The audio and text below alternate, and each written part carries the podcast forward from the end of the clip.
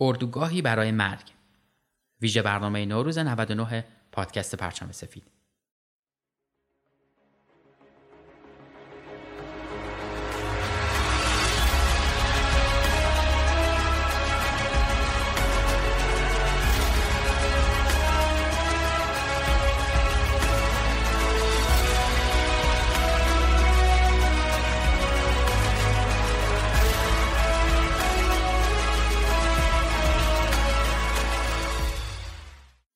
آشویتس بزرگترین و مسلما بدنامترین اردوگاه مرگ نازی ها اردوگاهی که در بهار 1940 افتتاح شد.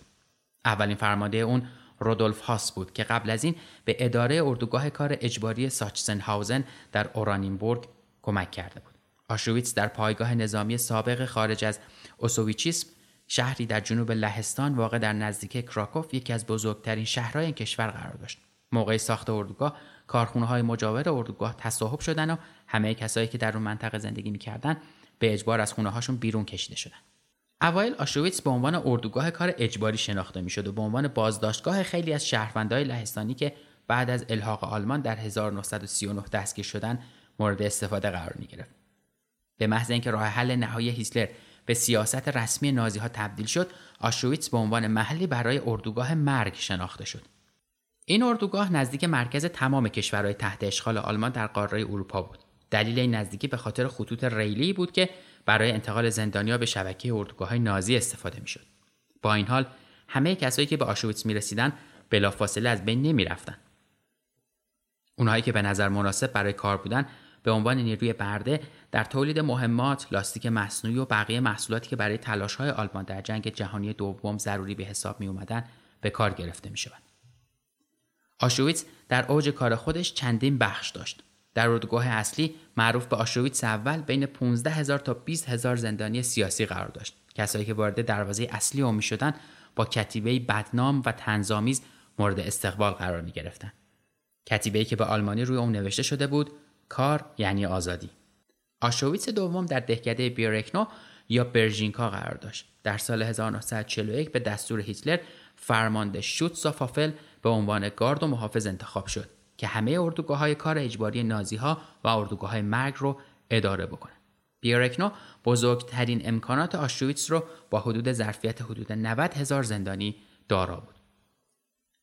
همینطور تعدادی هموم رو در اونجا قرار داده بودند و افراد زیادی از اسرا که توان کار نداشتند یا بیمار بودند در اون حمام ها بر اثر استنشاق گاز کشته می شدن. در اون حموم ها به جای آب از لوله ها گاز خارج می شد و مرحله آخر کوره هایی که اجساد در اونها سوزونده می شد. اکثر قربانی های آشویتس در بیرکنو از بین رفتن.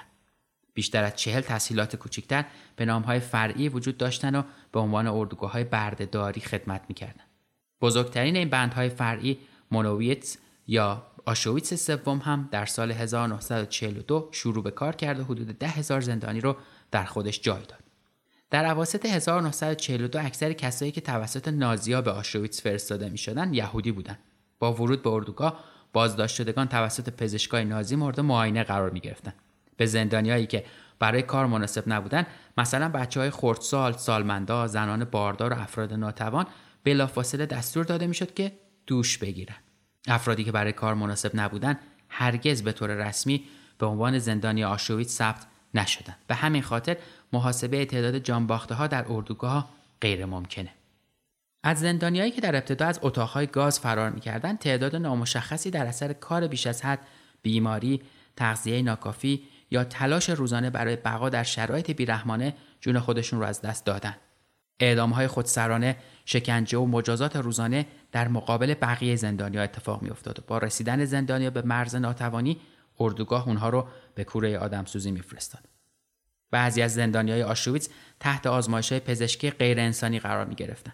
عامل اصلی این تحقیقات وحشیانه جوزف منگل پزشک آلمانی بود که در 1943 کار خودش رو در آشویتس شروع کرد. به عنوان مثال در تلاش برای مطالعه رنگ چشم اون سرم رو به دهن بچه ها تزریق می کرد و باعث درد اونها می هممون دیدیم با شرایطی که پیش اومده کسب و کارهای آنلاین چقدر تونستن به مردم کمک بکنن و خدمات خوبی ارائه بکنن. اگر شما هم کسب و کاری دارید که وبسایتتون نیاز داره یه دستی به سر روش بکشید و برای سال 99 نونوارش بکنید همیار توسعه این کمک رو بهتون می‌کنه و می‌تونید سایت بهتری نسبت به قبل داشته باشید فرقی نمی‌کنه سایتی که دارید چه خدماتی میده فقط کافیه برید به لینکی که توی توضیحات این قسمت گذاشتم و تا آخر فروردین 99 از یه تخفیف هیجان انگیز تا 990 هزار تومانی استفاده بکنید. این فرصت خوب رو از دست ندید.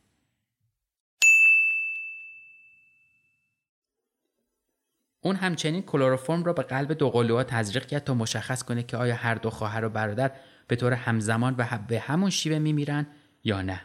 صنعت پزشکی آلمان به لطف این آزمایش ها پیشرفت چشمگیری کرده اما.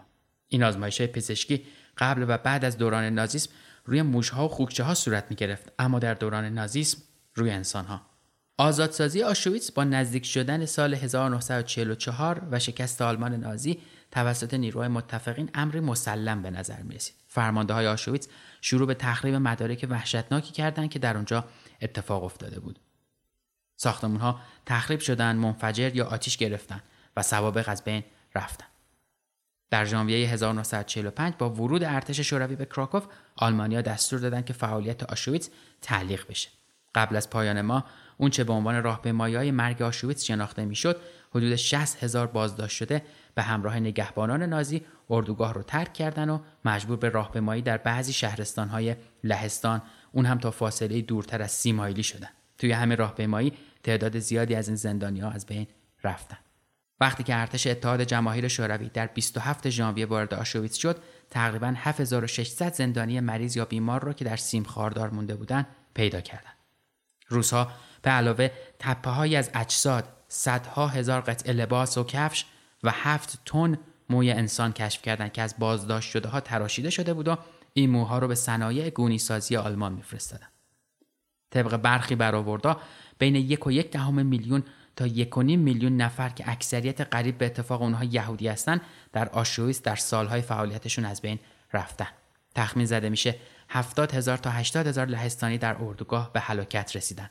به همراه 19 هزار تا 20 هزار رومی و تعداد کمتری از اسیرهای جنگی اتحاد جماهیر شوروی و افراد دیگه. امروز آشویتس به عنوان یاد بود و موزه برای عموم آزاد و میشه از اونجا بازدید کرد. در سال 1979 یونسکو آشویتس رو به عنوان نماد بیرحمی انسان نسبت به هم خودش در فهرست میراث جهانی قرار داد.